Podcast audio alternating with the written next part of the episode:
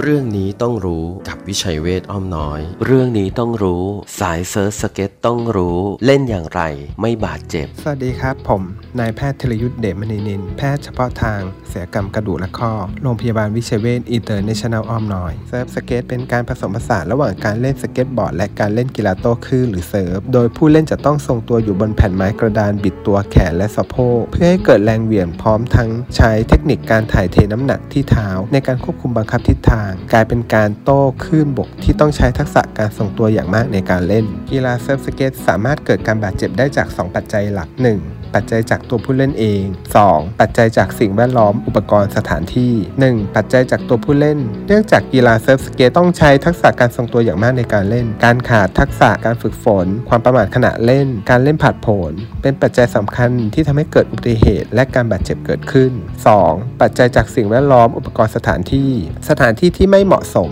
หรือไม่ได้ออกแบบสำหรับการเล่นเซิร์ฟสเก็ตเช่น พื้นขรุขระพื้นเปียกแฉะมีลูกระนาดการเล่นบนท้องถนน จะเพิ่มโอกาสการเกิดอุบัติเหตุเกิดขึ้น อุปกรณ์ทั้งอุปกรณ์บอร์ดของเซิร์ฟสเก็ตเอง และอุปกรณ์ป้องกันเช่น หมวกกันน็อกสนับศอกสนับข้อมือสนับเข่าที่เหมาะสม จะช่วยลดทั้งโอกาสและความรุนแรงของการเกิดอุบัติเหตุได้ นอกจากนั้นแสงสว่างที่เหมาะสม ก็เป็นอีกปัจจัยที่จะช่วยลดการเกิดการบาดเจ็บจากการเล่นเซิร์ฟสเก็ตดูแลชีวิตด้วยจิตใจ โรงพยาบาลวิชัยเวชอินเตอร์เนชั่นแนลอ้อมน้อย สายด่วน 1792